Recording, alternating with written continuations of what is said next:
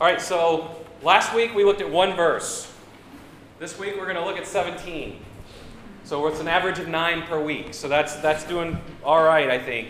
Um, I, I don't like to get into the inside baseball of sermon craft. I am far more interested in that, I know, than you are.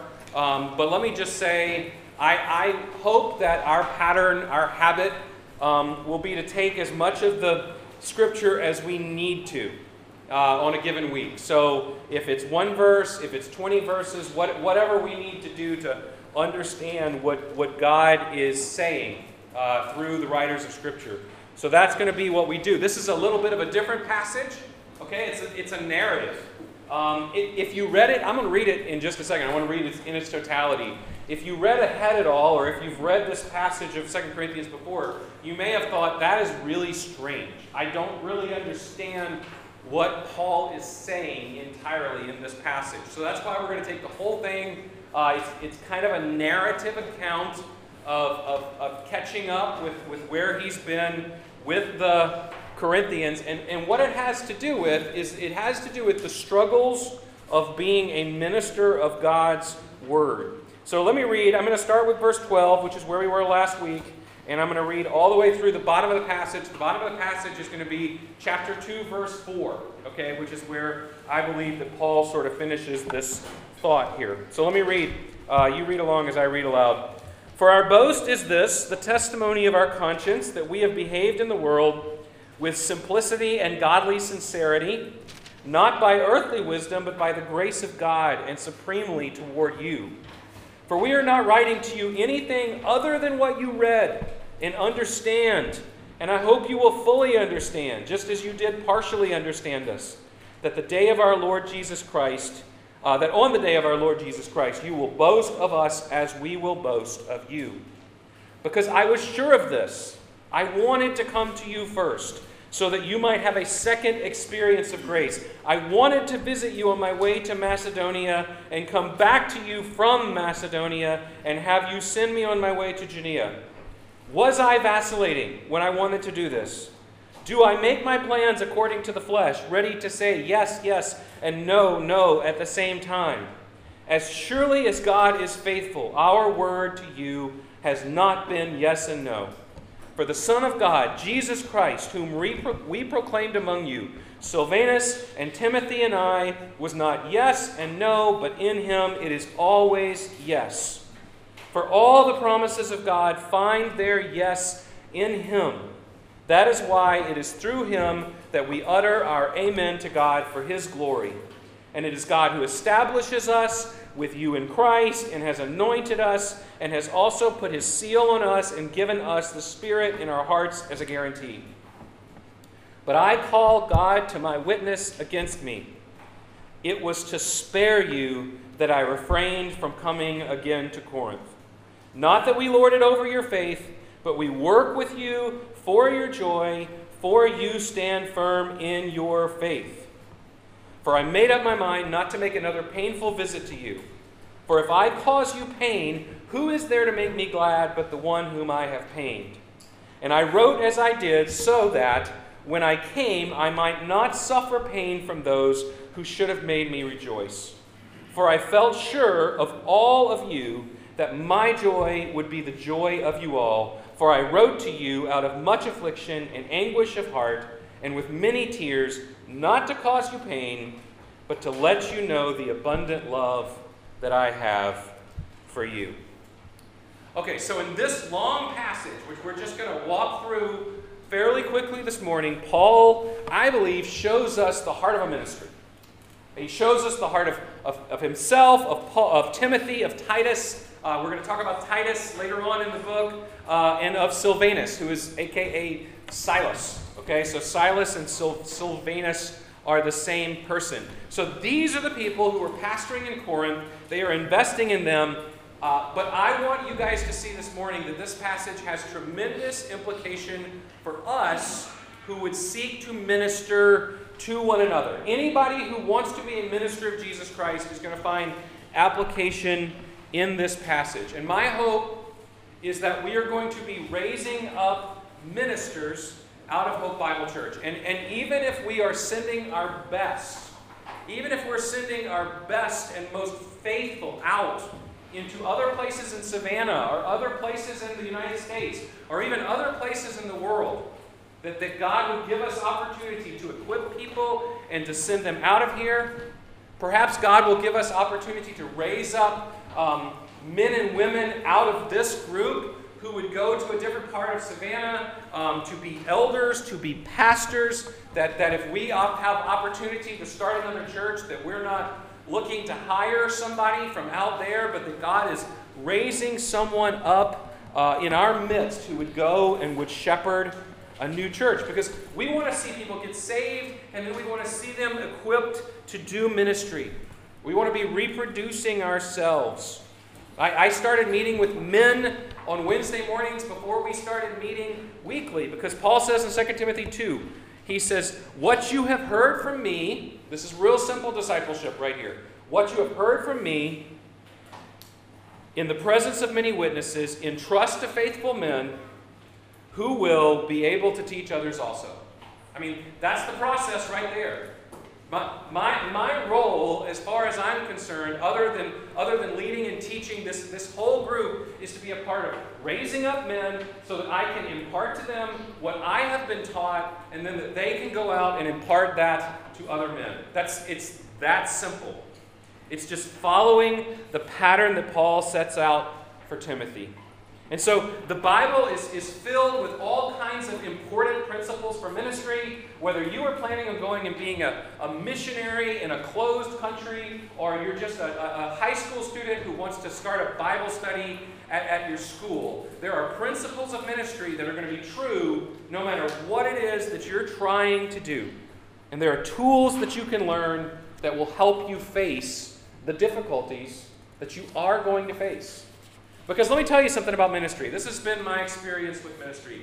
It is never what you're going to expect. It's never what you're going to expect. You have these grandiose visions of, of going somewhere, uh, uh, of being in another place, and how great it's going to be, and God's just going to be moving all the time. And what, what I found personally about ministry is that most of it is just remarkably ordinary. Most of it is just living your life alongside people. Y'all know I went and um, preached several weeks ago at a church in Atlanta. I did the men's retreat up there, and um, then I preached in the church. And let me tell you, as a preacher, there's nothing more fun than preaching at somebody else's church because you are you're not the normal guy, and everybody thinks you're great. Everybody thinks you're the best preacher in the world, you know. And, and you start to think, you know, I could, I could get used to this. I could just go around and preach in other people's congregations every week, and they would think I was great every single week, you know? But a lot of ministry is just, it is, it is preaching the Word of God. I'll, I'll tell you, the last two sermons, the one about um, comfort and suffering and the one about the, the conscience, you know, I, I just couldn't wait to get in here and like and let y'all know what I found. This one, I've, I've, had to work at it a little bit this week. I mean, this is a this is a little bit of a haul here as we work through it, you know. But that's what we do. We just we minister to each other week to week. The other thing that I found true about ministry that Paul is going to talk about in this passage is this. Not everybody is going to think that you're doing good stuff. You know, in, invariably, when you do ministry, you're going to open yourself up to criticism, and it will be criticism that you would not have expected. You think you're doing good work, and somebody's going to come at you and say, How dare you? Okay? So that's the kind of stuff that Paul is getting at in this passage. Um, so we're just going to walk down through. I've, I have come up with six insights that I think Paul gives us into ministry in this passage. Um, and he's going to defend himself a little bit. You, you, might, you might tend to think as we look at this passage, well, Paul, you sound a little defensive. And he is. And we're going to learn some things um, from this little defense of his ministry that he's going to give in this passage. All right, let's just remind ourselves of a little bit of context real, real quick before we jump in. His ministry is under attack. Uh, he ministered in Corinth personally for 18 months. He started a church there. He moved on. There was trouble. Uh, the church began to, to develop some sinful habits that led to disunity. Remember, this is Paul's fourth letter to the Corinthians. There was a sorrowful letter that was between First Corinthians and this one that Paul wrote. and that he was very firm and he confronted them about some things. And he was very concerned about how things were going. Okay? And then, central to the problems that that church is having is this attack on Paul's integrity. And so, these false teachers have crept in and they are attacking the message of the gospel, but they're also attacking Paul. And they're accusing him of being fickle and untrustworthy. And that's why Paul is speaking defensively here. Okay? Last week we saw. He says, Look, y'all, I, I am standing before y'all. By the way, that y'all, that y'all works in Scripture. We, we need that plural, uh, third person plural. He is talking to the whole church, you know, so you can go with y'all there. He is saying, Y'all, I have lived among y'all with a clean conscience. I have lived in holiness and godly sincerity, not, not by fleshly wisdom. So we, we talked about that last Last week, he, he never coveted their money or their lifestyle or their comfort. His only desire was to make Christ known. And then he says in, in verses 12 through 14, he says, I wasn't, I wasn't trying to, I didn't have any hidden motives. You know, I didn't sit down with you to share Christ secretly hoping that I was going to win you over to some personal cause. He says there, he says, just as you did partially understand us. I think he's saying there, he's saying, y'all knew this. When I left there, y'all knew this. You were not unclear. I lived among you for 18 months, and I made this major investment. And then he lays down this final statement there in verse 14. He says, And on the day of the Lord Jesus, you will boast of us, and we will boast of you. So even if you don't believe me right now, even if, even if my testimony and my record with you doesn't count, one day when we stand before Jesus and our hearts are all known, you're going to know the truth. And you're going to rejoice in the fact that my motive was to serve you. So, so that's what he's saying here. These are, these are fairly severe words.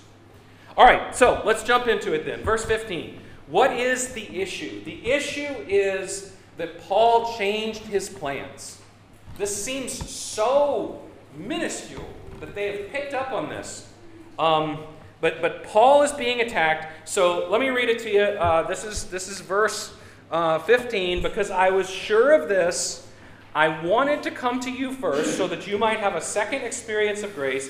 I wanted to visit you on my way to Macedonia and to come back to you from Macedonia and have you send me on my way to Judea. Okay, so Paul had written to them and he had said, I want to bless you. I'm going to come through town. I'm going to come through. I've got to go to Macedonia. So I'm going to come through on the way to Macedonia. And then I'm going to do the work that I'm doing in Macedonia. And then I'm going to come back through on my way back to Judea.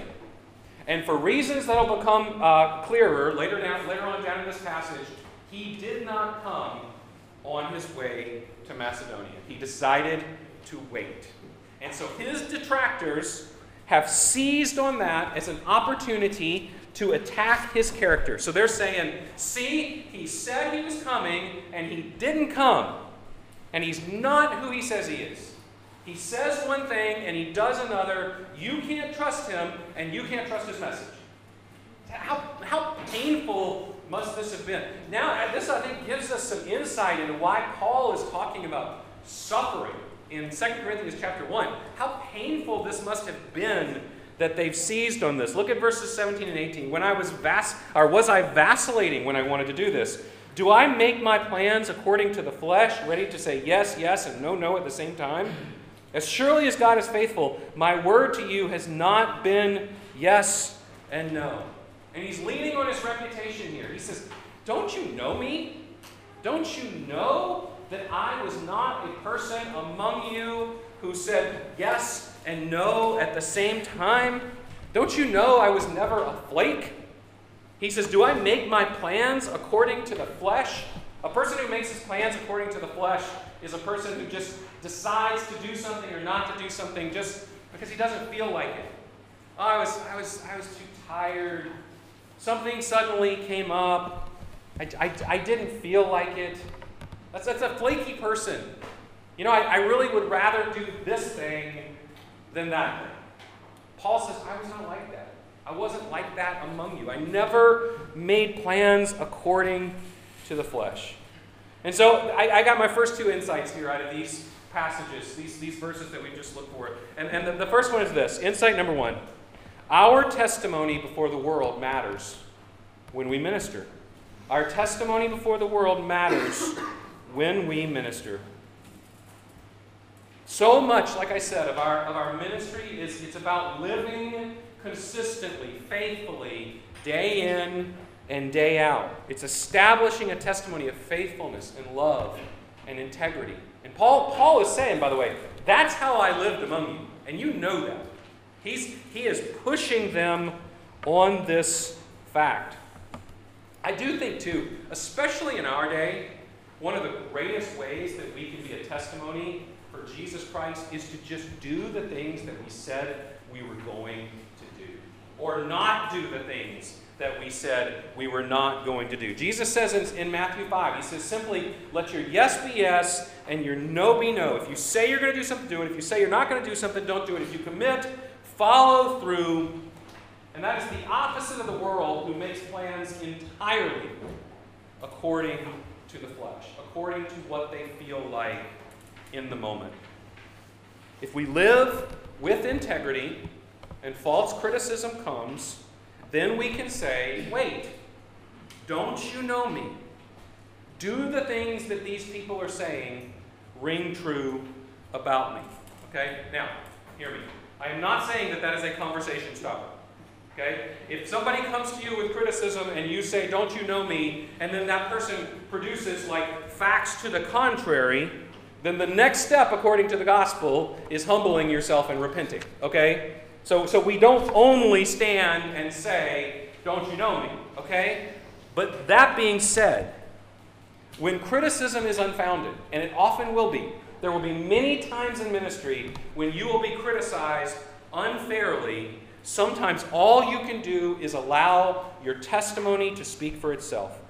And to say, say like Paul, I, I have lived before you with a clean conscience. To just to trust in your heart that one day, at the day of the Lord, all of your motives will be made known, and people will say, oh, okay, and, and give glory to God. The second insight I, I have from this passage is this Serving Christ with a whole heart will bring unexpected criticism. Serving Christ with a whole heart will bring unexpected criticism. And this is a hard truth about ministry. No matter what you are doing, no matter how good your motives are, people will find ways to criticize you. I think we expect that we're going to do things to serve God, and everybody is going to be like, You're the greatest.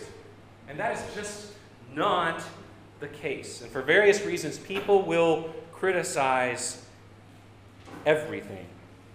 I, I think Paul is genuinely shocked here that these people whom he has loved so well can believe these misrepresentations about him because he changed his travel plans. But sometimes our sinful hearts just refuse to think the best. Missionaries are accused of being colonizers. That family who puts their children in the public school uh, they're accused of loving the world too much. And the family that puts their children in homeschools are accused of being separatists. And a church committee committed to studying the Bible is accused of being legalistic. And a church that is committed to helping people with social problems is accused of sacrificing the gospel. And many times our motives are pure. I just want to help people. I'm not trying to sacrifice the gospel. I just want to help people. And people will come in and they'll criticize you and they'll misrepresent the things that you're doing. And this is terribly made worse by social media. Uh, one, one of the most devastating um, criticisms that, that Erica and I ever got was on a, on a blog that we had written, a, a fundraising blog um, for a, a, adoption, where somebody just let us have it um, for various reasons, just, just being very critical of what we're doing. But here's the truth this is exactly what happened to our Lord Jesus Christ. So think about this Jesus Christ was the most loving, the most just, the most righteous, the most merciful, the most kind person who ever lived. And they accused him of working for the devil. And they accused him of blasphemy. And they crucified him. So the suffering that we have that comes from being wrongly criticized when we're trying to serve Christ, I would say that's the same suffering that Paul was talking about in, in, in verse 5 earlier, where he talks about that you will have abundant suffering as you share in the sufferings of Christ. Jesus said, Blessed are those who are persecuted for righteousness' sake. Blessed are you when others revile you and persecute you and utter all kinds of evil against you on my account. Rejoice and be glad, for your reward is great in heaven. So, this is exactly what we should expect. It's what our Lord experienced. And then finally, just as we move on, let's not be a people who are so quick to be critical of others who are serving Jesus. Like, let's just not be quick to do that. Let's work to be an encouragement. They may not be doing it exactly like we're doing it, they may not be thinking exactly the same thoughts that we're thinking. We may wonder, I don't know why you would be interested in doing that. But let's be slow to, to be critical, especially of people who believe the same things that we believe. If, if they're people who believe the same doctrine that we believe, then let's, let's encourage them and not discourage them. Okay, verse 19. So, what's at stake here? For the Son of God, Jesus Christ, whom we proclaimed among you, Silvanus and Timothy and I, was not yes and no, but in him it is always yes. For all the promises of God find their yes in him. That is why it is through him that we utter our amen to God for his glory. And it is God who establishes us with you in Christ and has anointed us and has also put his seal on us and given us his spirit in our hearts as a guarantee. A lot of people want to separate the practical from the theological in the scripture. You know, so just tell me how to have a better home life, a better work life, help my kids, help me to be better at church, and I don't have time to hear the doctrine behind it. And the problem with that is that the two are absolutely inseparable. Your, your, how you live your life is driven by what you believe. And so Paul won't have any of it. Paul is saying, look, if you're questioning my integrity, then you have to understand the truthfulness of the message is coming into question. And not just me, Timothy, Silas, all the ones who have proclaimed Christ to you—they're the truth of that message is coming under attack. Because he says this How can you trust the message if you don't trust the messengers? Y'all, travel plans are nothing. You, you want to get mad at me for travel, changing my travel plans? What, if, if what you're saying is true, then I have misrepresented to you the message about Jesus Christ, and that's the most important message that there is. The gospel is absolutely trustworthy. Every promise in the scripture is true because of what we know about Jesus Christ. That's what Paul is saying here. He's saying every promise in the scripture, the yes to those promises is Jesus Christ. He says, uh, uh, For all the promises of God find their yes in Him. That is why through Him we utter our amen to God. You know, so why do we say amen? You know, amen, amen is just a, a way of saying yes. You know, when, when somebody, when a preacher, for instance, says something that really you agree with, you say yes. We don't really, we don't really do that in here yet, but it's okay. If you've been sitting here wondering, can I say amen? You can say yes, you can say amen, you can say let it be. Let it be is sort of an old, older way of understanding what amen means. So, so Paul is saying, look, the gospel is the yes to everything in the scripture. And he's saying, don't you remember? We agreed to that together. I preached this message, and you said amen. And you were with me. And now you've, you've gone away. You, you don't trust my character, and, and you, you apparently don't trust the message that I've shared with you. And y'all, you've heard me talk a lot about doctrinal, about unity lately, about the importance of unity. Uh, John 17, Jesus prays that we would be one as he and the Father are one, so that the world may know that the Father sent him. And, and, and as, as I've been thinking about that, I, I think it's really important that we understand that unity is not just the opposite of disunity. Okay? So just because we're not disunified in this room, praise God, doesn't mean that we're unified.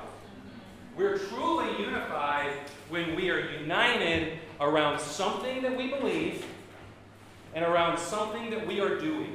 Like we are on a team together. So, so one of the things we've started to talk about is that we have a common confession.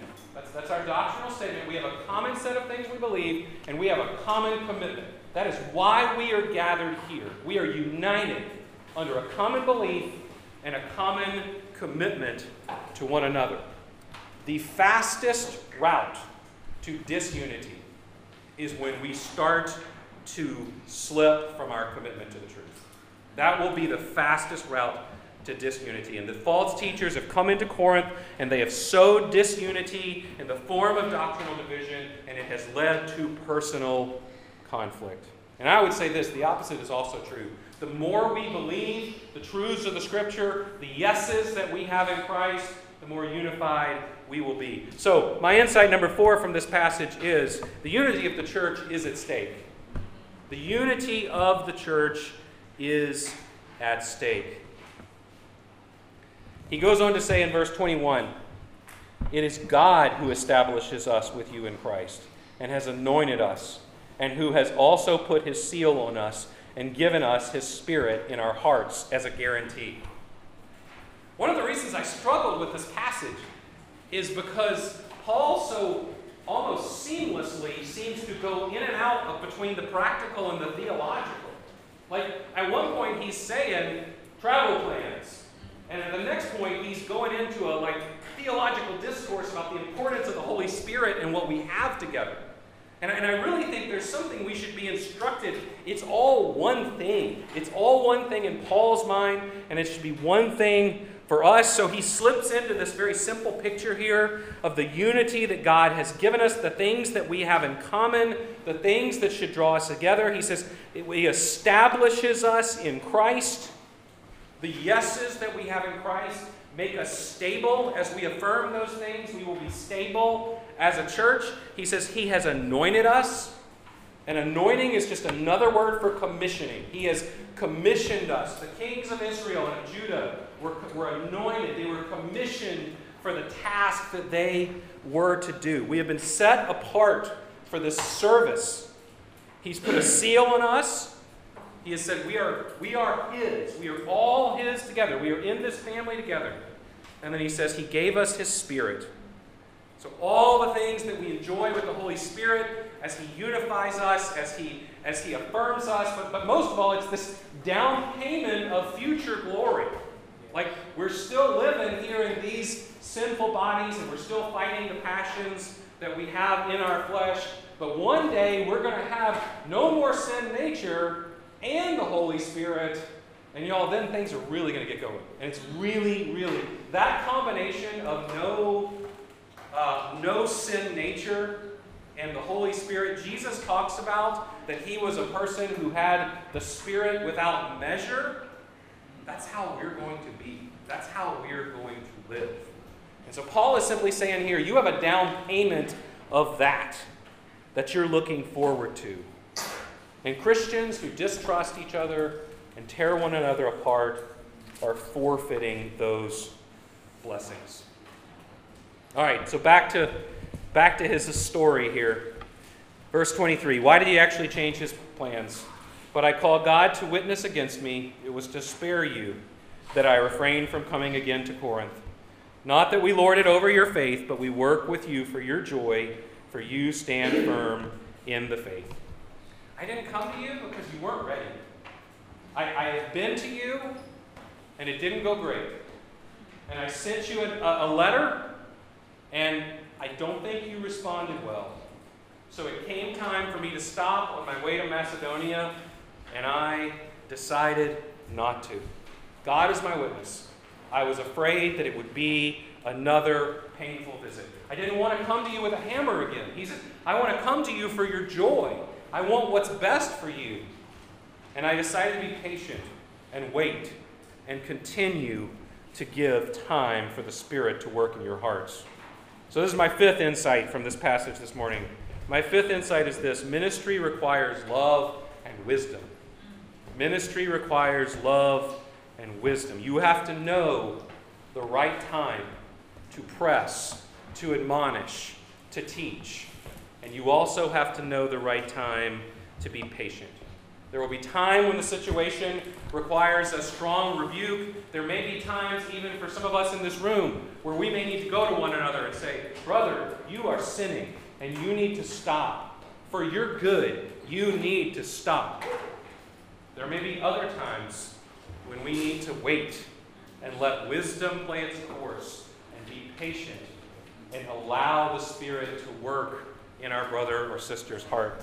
Paul says in 1 Corinthians 5:14, "We urge you, brothers, admonish the idle, encourage the faint-hearted, help the weak, be patient with them all." Sometimes it's hard to determine who's idle and who's weak. And you have to pray and you have to seek the Lord. And just like Paul, you have to be able to say, I'm, I'm not going to move into that situation right now because I'm afraid that that would just bring more pain.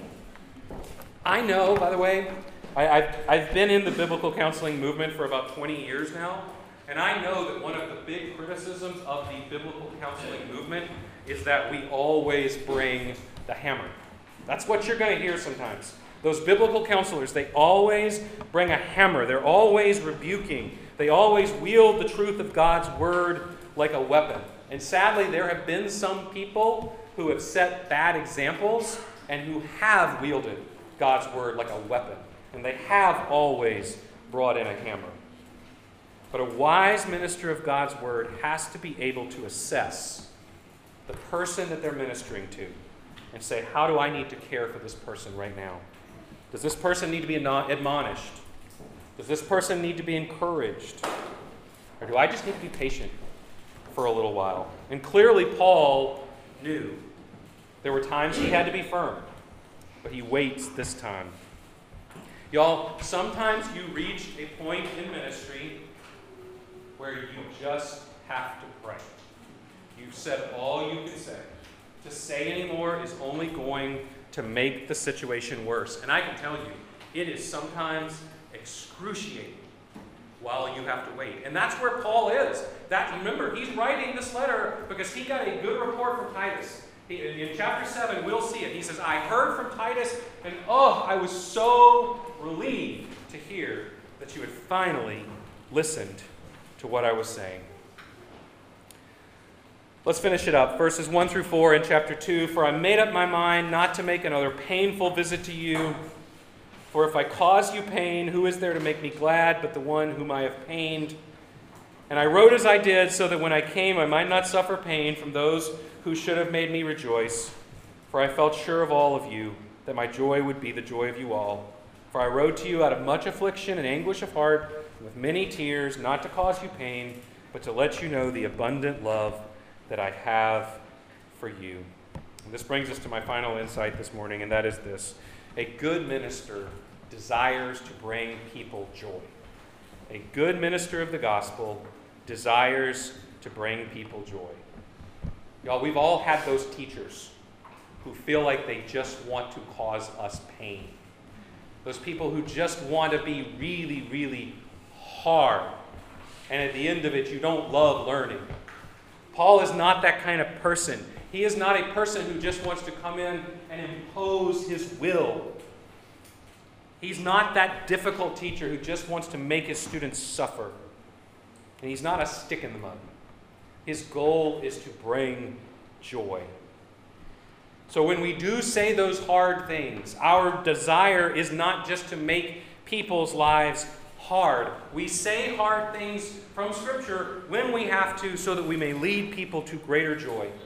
Remember what we said last week? To, to live a life, to, or let's say it like this if I am encouraging you from the scriptures to live a life with a clean conscience and holiness and godly sincerity. I am not laying burdens on you.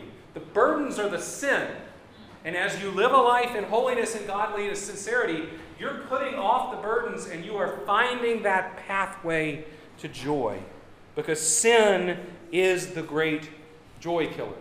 The, the person who is coming to you arguing from the scriptures for you to stop living how you're living is not the joy killer. And again, there are bad examples of ministers who seem to believe that fun and happiness and laughter have no place in the Christian life.